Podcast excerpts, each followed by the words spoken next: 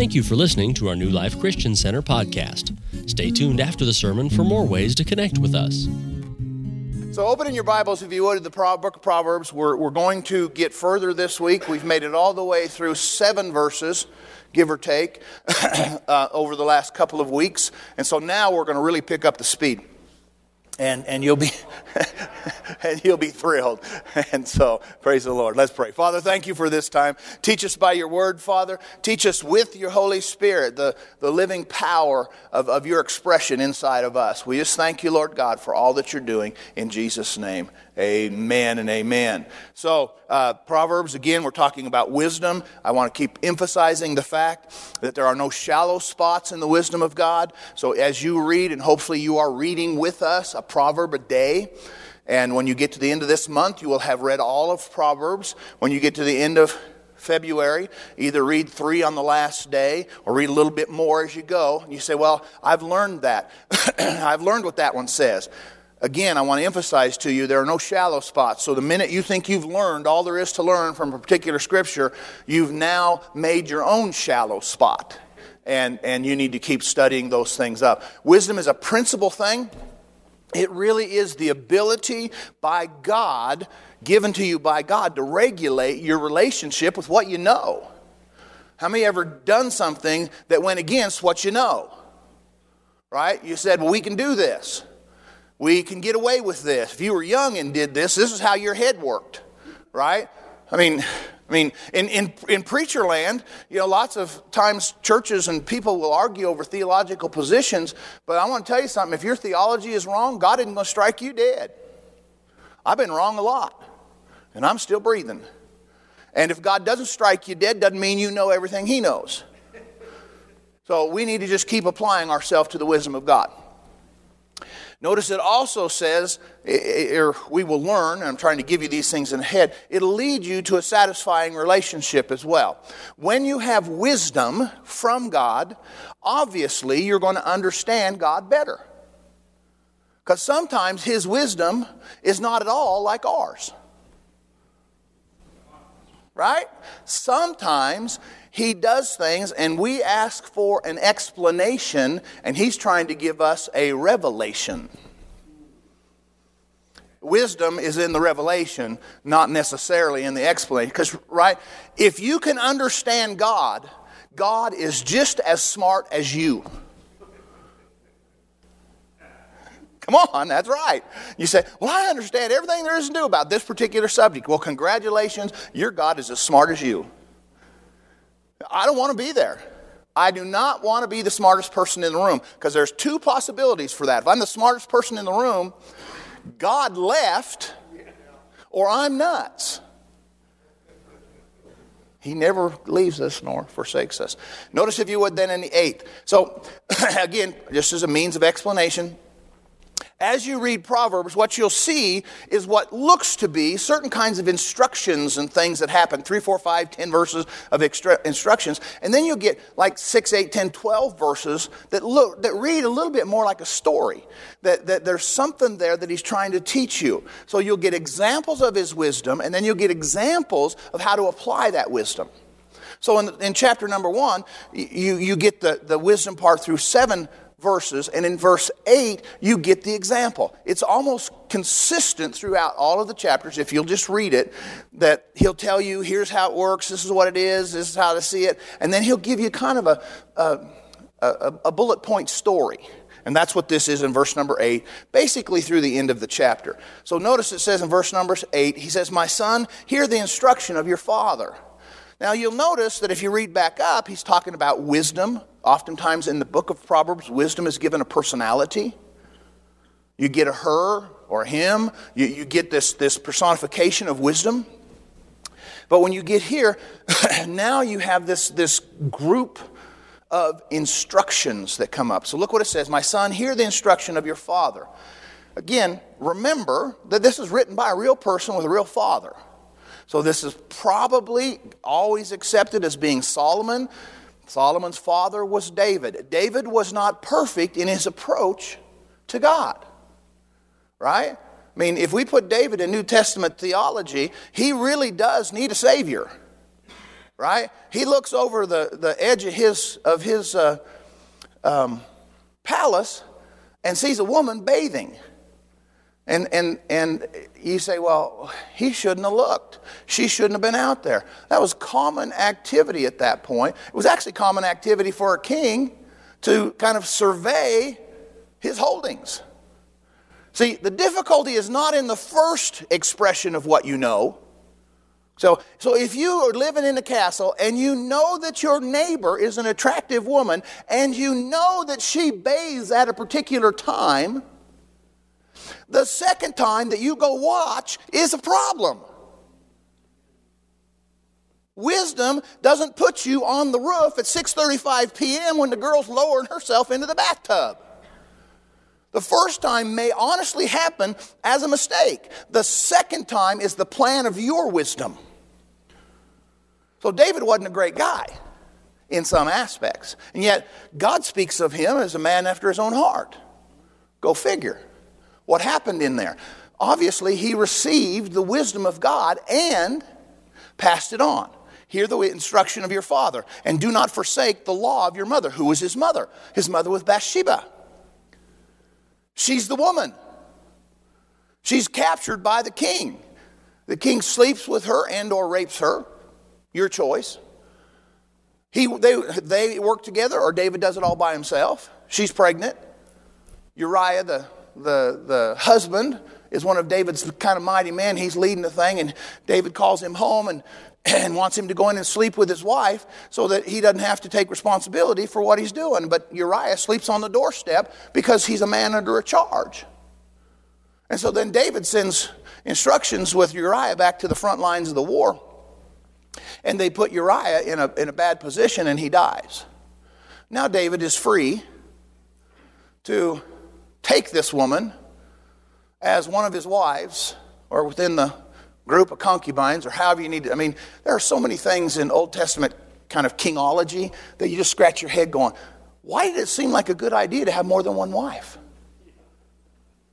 I mean, if you just bring that into today, I don't know who has the guts to do that. Have more than one. well, it's entirely possible that we have a whole state full of them west of, and somehow they, they, they make it work I guess. I don't know. I've never been there and I've never had the desire to have more than one. Um, and, and so there you go. I don't know. And, and so, and yet, in the midst of what these people went through, I mean, how does Bathsheba figure out that it's a good thing to stay with David? If she knows the story, the baby that they have dies. Well, how, why does she stay?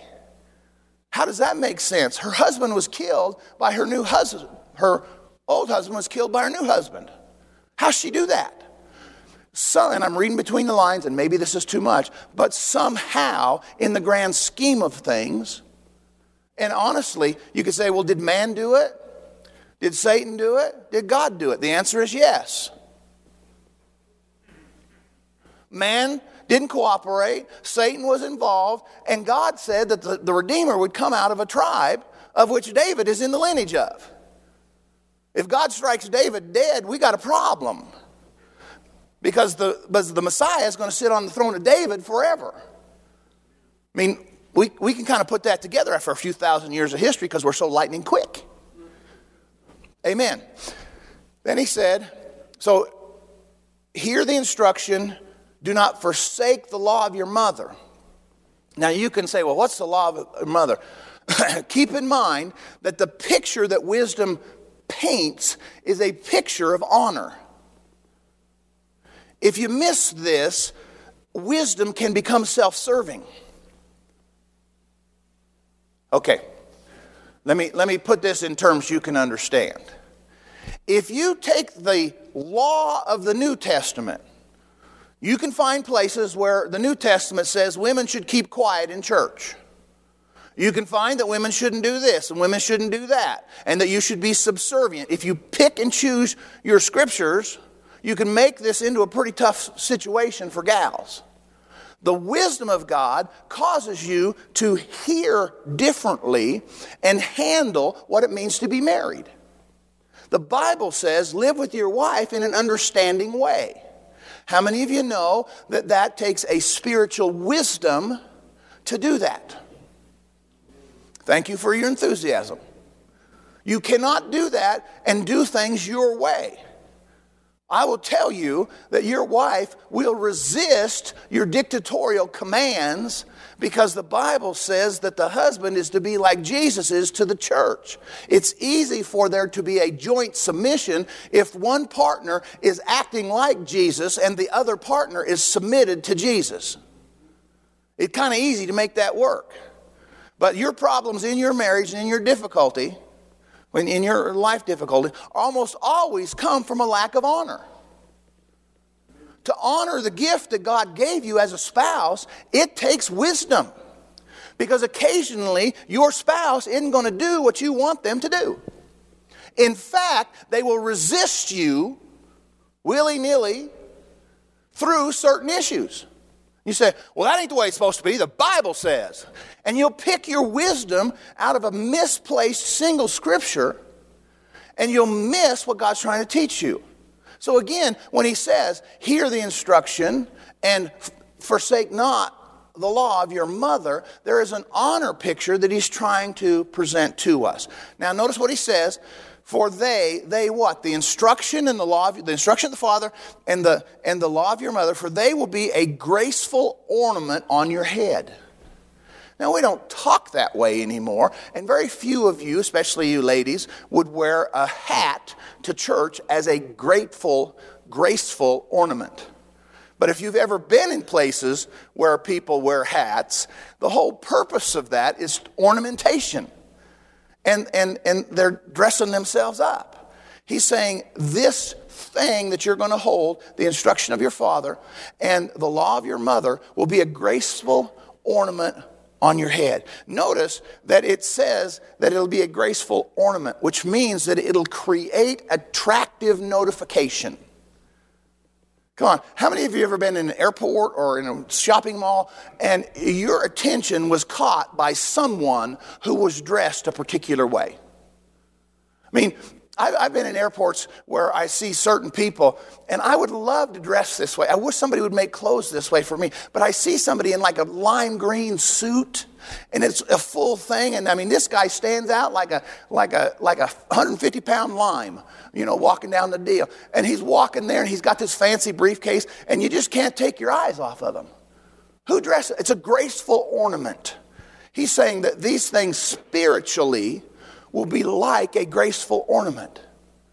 Now, if we get this into the spirit realm, and forgive me, I told you I was going to speed this up, and here we are taking 20 minutes to talk about the introduction to this part of the passage. If God gives you wisdom through the instruction of your father and the law of your mother, and it's a graceful ornament, who is the ornamentation for? Is it to attract your spouse? Is it to attract the world? No. It's recognizable and noticeable in the spirit world. Did you know that stupid happens naturally? And the, the devil goes fishing with bait that's attractive to you? If wisdom is an ornamentation spiritually, you will be forcing the enemy to come up with a new way to entice you because you're wise enough through the instruction, right? I was sitting around with some of my family recently, and, and one of the uncles said to one of the nephews, Nothing good happens after nine o'clock at night. He says, That's my bedtime. And so then the uncle said, Well, then 9:30. you know, now what were they saying? What were they passing on? That occasionally when you're 16, 9:30 and later is when stupid seems smart. They're passing it on, right? And so it's an ornamentation. Do you ever wonder why it makes sense in today's spiritual economy with some of these young people who are confused about what sex they were born? I just look at that and go, this is not a difficult thing. I mean, stuff is different.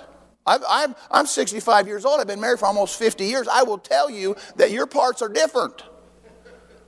And it doesn't take a genius to figure that out. But when wisdom isn't used as an ornamental spiritual thing, people will, will are left to their own wisdom. And so, right now, the wisdom of our world is if you think that way, it's okay. And so now people identify as whatever they choose that for this moment in time makes them feel good.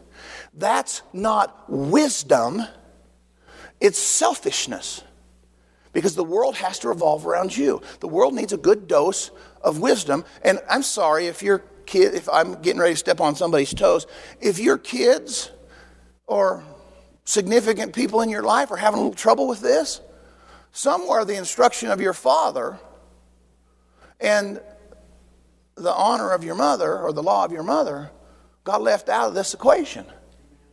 We got parents going to bat for crazy. You say, I can't believe you're saying that.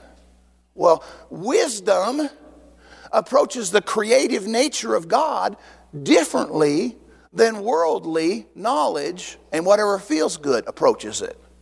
I'm not going to apologize for saying these things. You say, well, you don't have anybody in your family. You don't know that.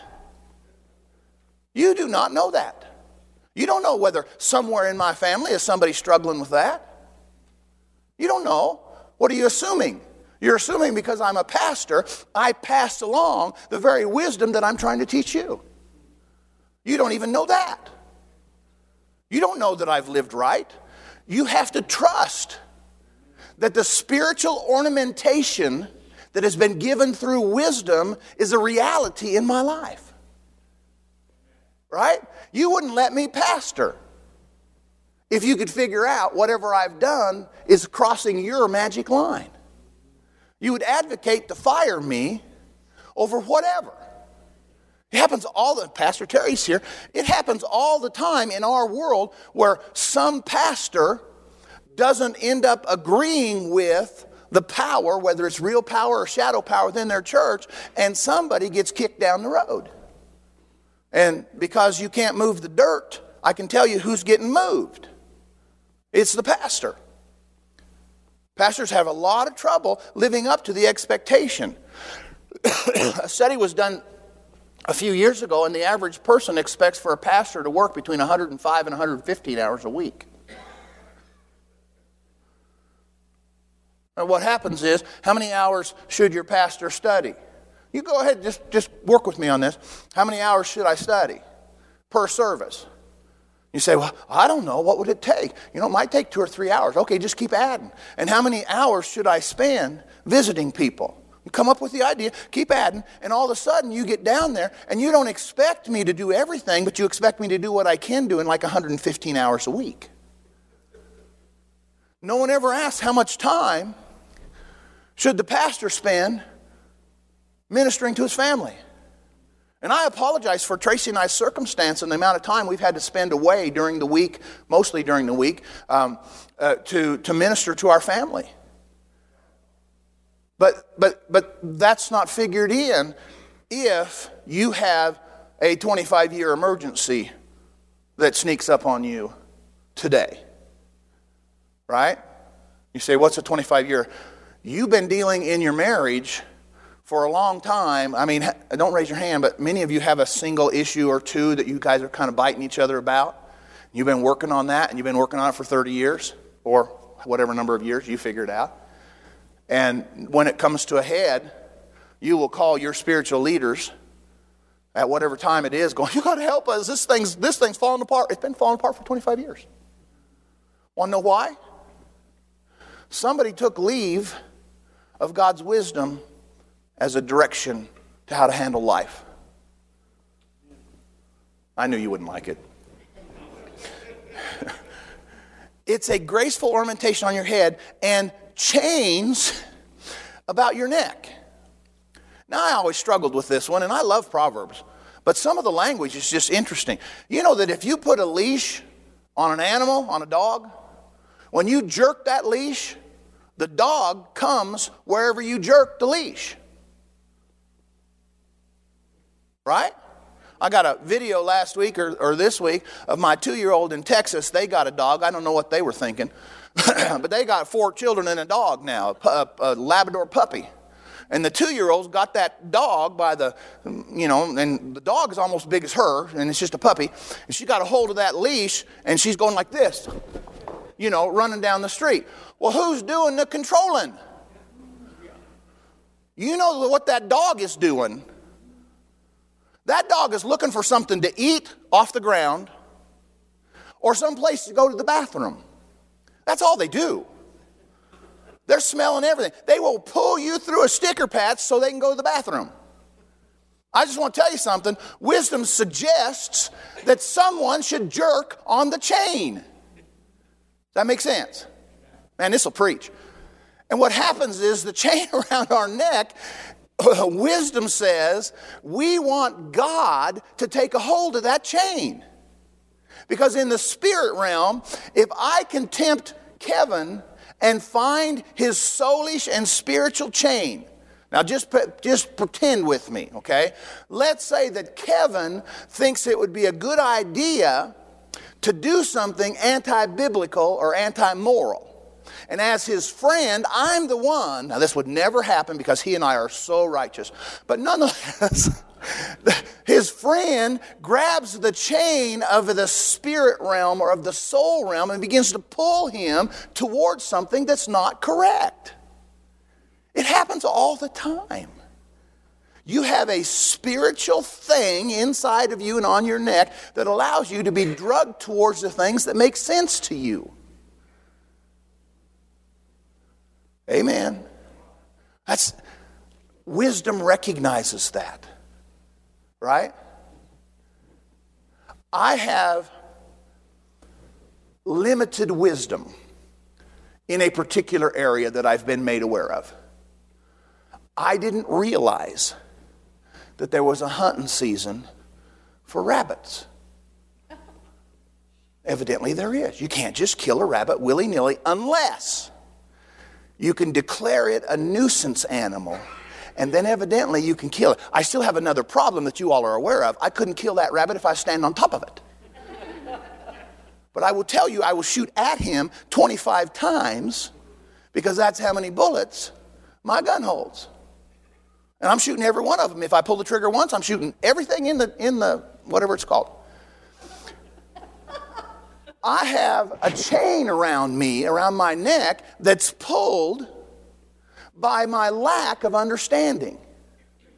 I had to think for a second. I actually went to the internet and found out. Did you know that a 22 bullet goes like 5,000 feet a second or some crazy thing? It goes almost a mile. Now I know Grandma Gardner lives down the road, and it may not be a mile. So I know that if I'm going to shoot my gun, I got to make sure that I shoot it in. The, it rises about 25 feet right back there behind the church. So I know that if I can see the bottom of them trees, I got to be careful pulling the trigger because I don't know where it's going to go. And it's going to go a long ways before it falls out of the air. That's why when I see terrorists and people like that shooting their guns up in the air, I'm thinking, that bullet's going to come down. And if it goes a mile in the air and it weighs an ounce or two, it's coming down pretty fast. I've heard it said that if you drop a penny from the Empire State Building that it will embed itself in the concrete.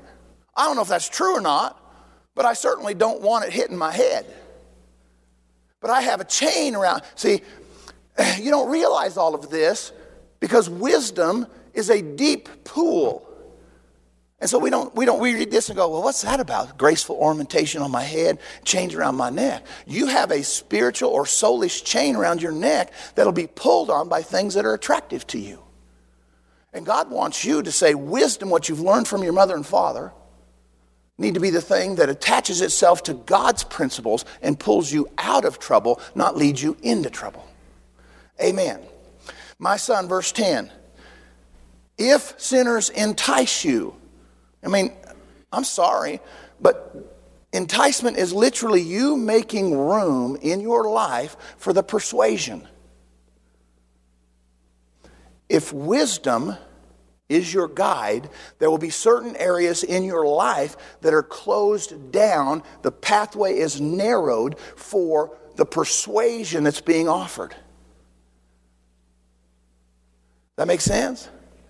I got a couple of grandchildren that are close to driving age, and I got some that are driving, but, but anyway, every once in a while you'll have them in the car and they'll make comments about certain things that seem smart to them.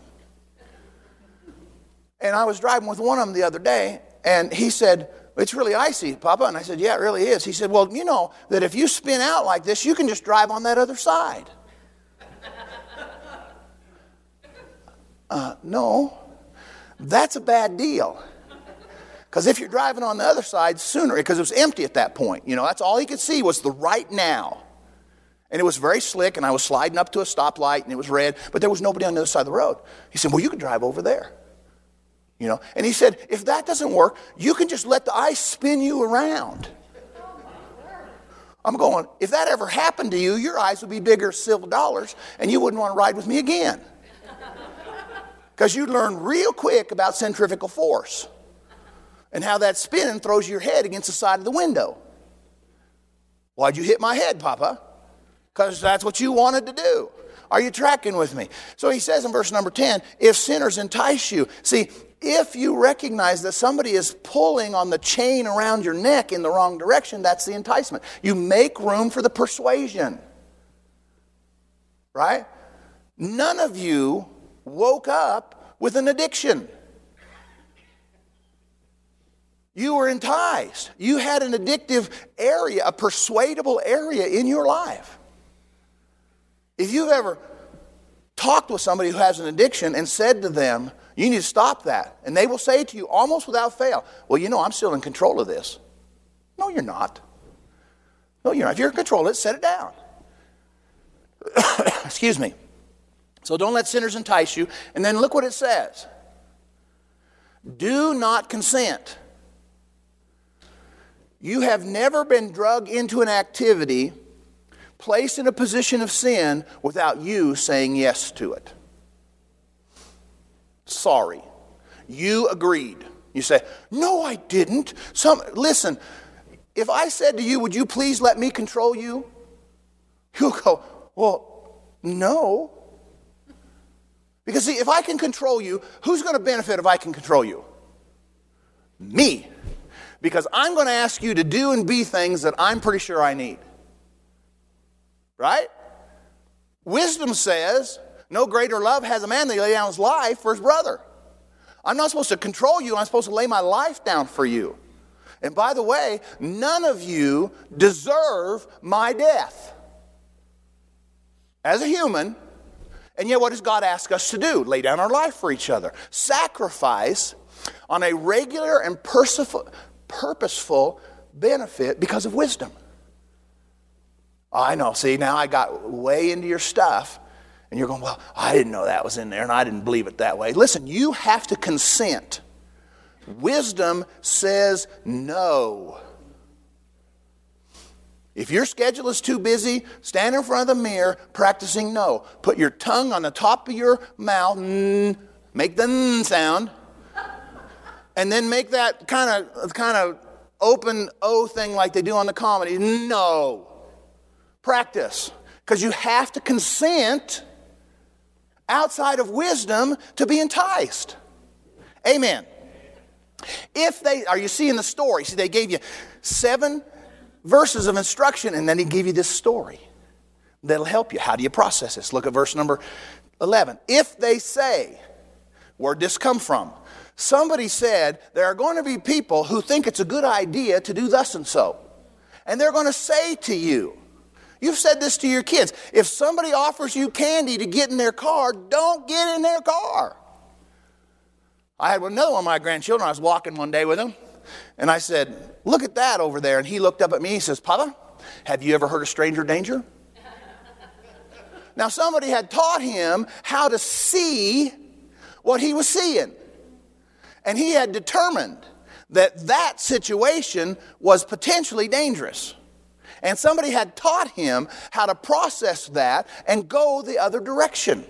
What happened? The wisdom of his father or his mother imparted to him pulled on his chain before he was ever in the position to make room for the persuasion. If somebody ever says to you, Look at my puppy, I've lost my puppy, you got to teach them things like that. Where's that come from? We live in a world that's full of crazy people. If they say, Come with us, let us lie in wait to shed blood. Man, you mean to tell me they're asking you to kill something? Okay.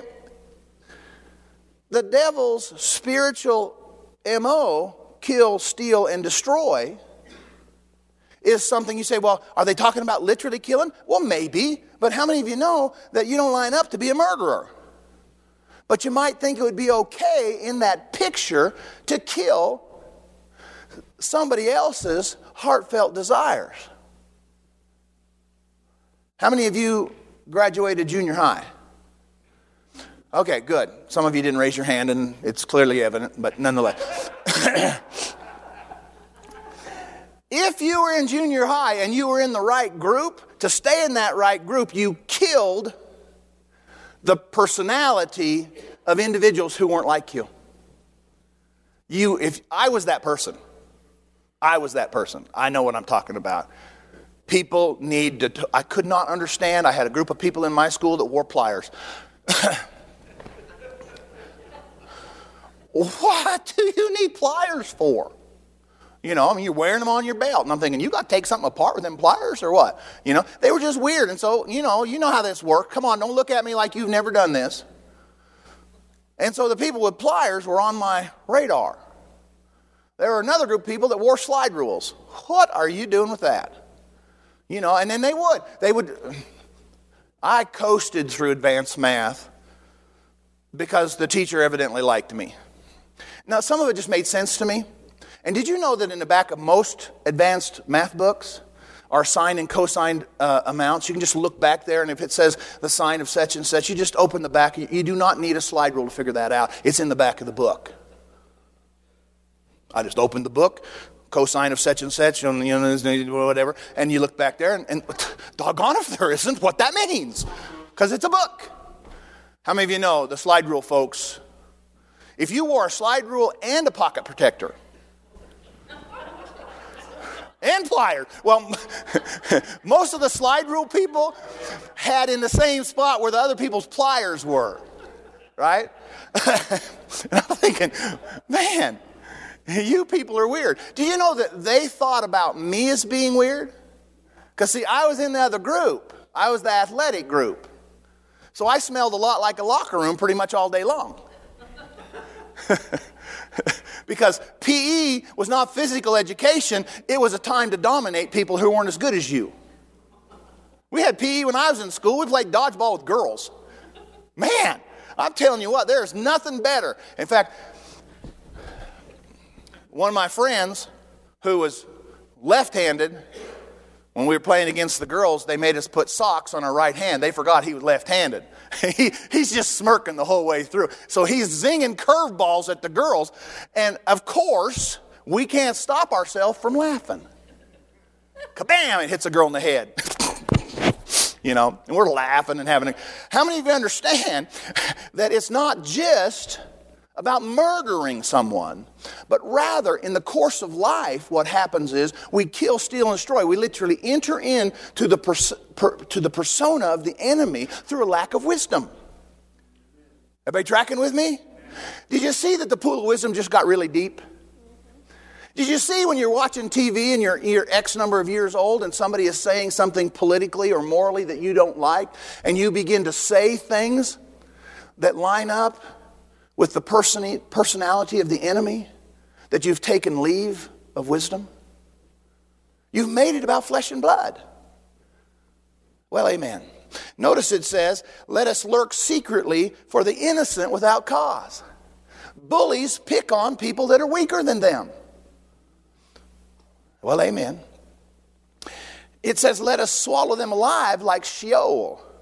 Now, I don't have time to, to, to give you all of this, but Sheol was a name for the Old Testament's hell, the unrighteous side of hell. There were two sides. You can see it in Luke chapter 15. The rich guy went to one side, the beggar went to the other side, called the bosom of Abraham, and they spoke across a great gulf. Go read the story. There's other places. David, in fact, said, Thank you, Lord, for redeeming me from the lowest part of hell. You know, you, you got to look for these little hints about what's going on there. But wisdom knows that the end result of what you're doing when you're kill, stealing, and destroying in the personality of the enemy, wisdom knows that hell is the end result. See, and so we're not tempted by that. Verse number thir- uh, 13, he says, We will find all kinds of precious possessions. That's the stealing part. Do you see it? That's the stealing part. Let's get through some of this. Verse 14, cast in your lot among us. This is the legal charge of aiding and abetting, where you hook yourself to somebody else's stupid. Make sense? Wisdom says, flee, run, get the heck out of there. Most of us want to stay and watch what happens. Run. Do not become a part of this. See, that's how come wisdom gets deeper and deeper you say, well, how are we going to witness to those people? Do you understand that the, that the crazy people of the world in Jesus' time came to him?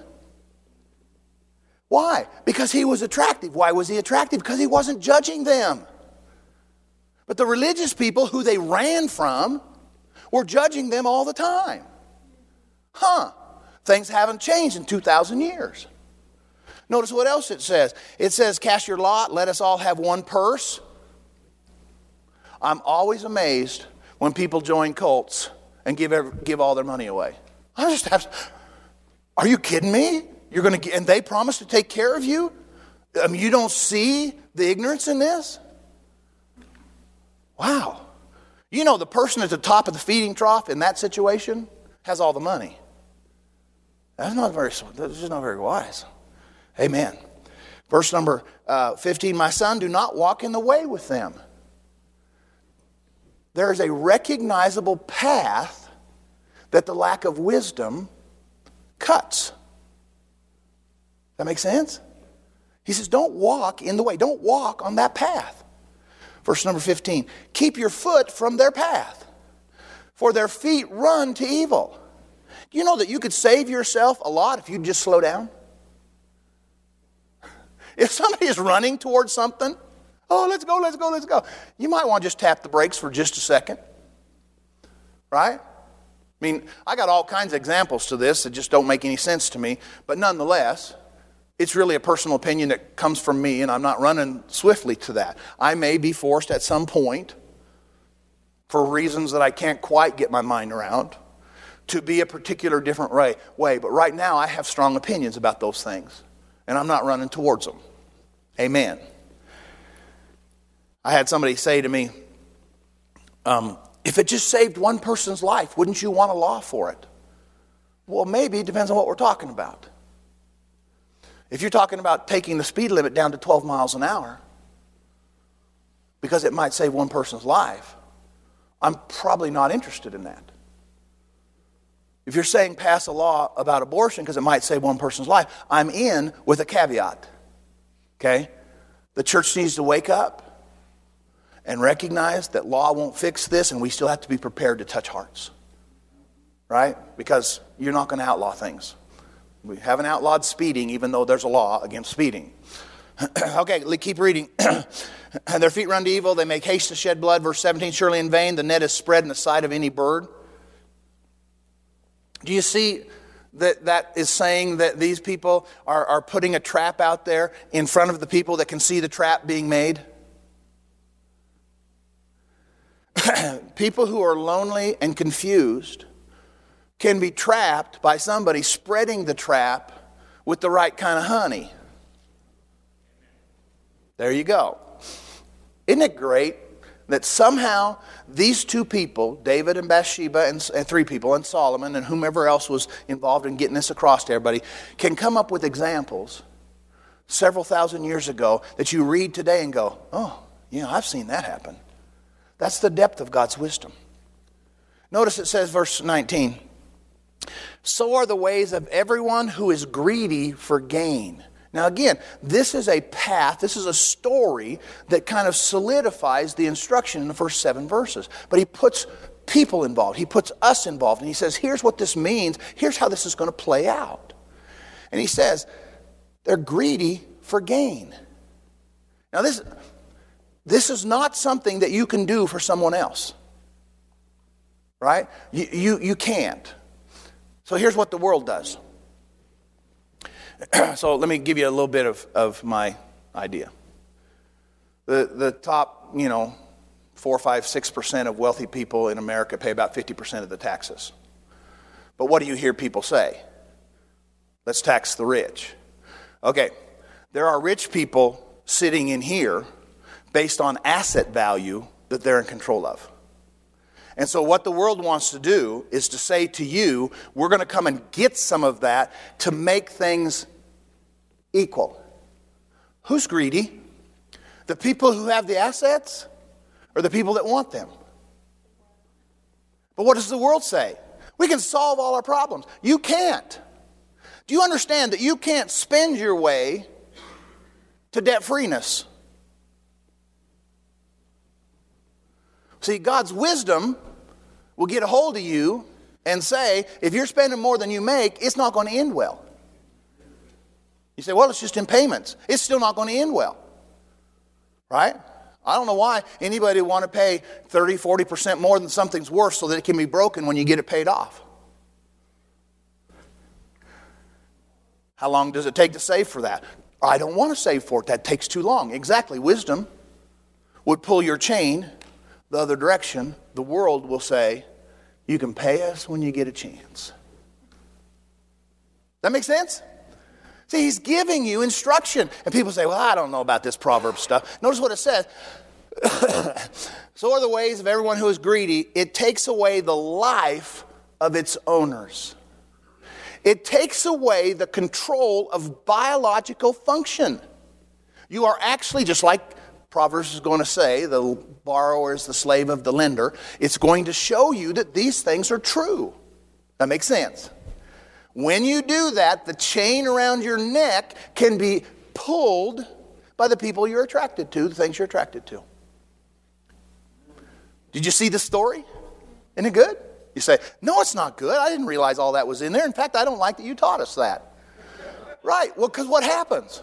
Wisdom has a requirement of accountability.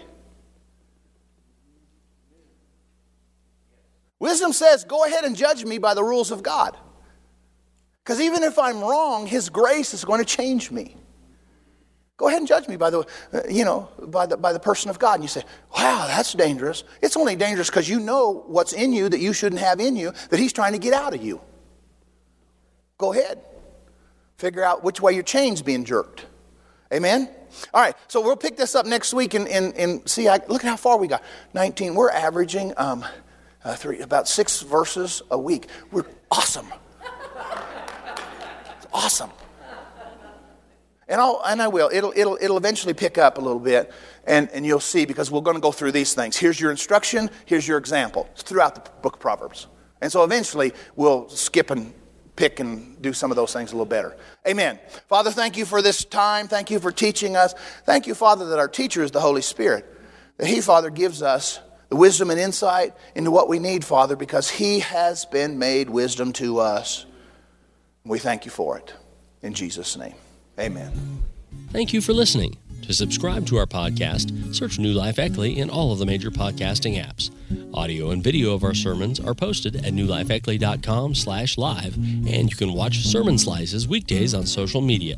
Search at New Life Eckley. Our main service is at 10 a.m. Mountain Time every Sunday. Thanks for listening.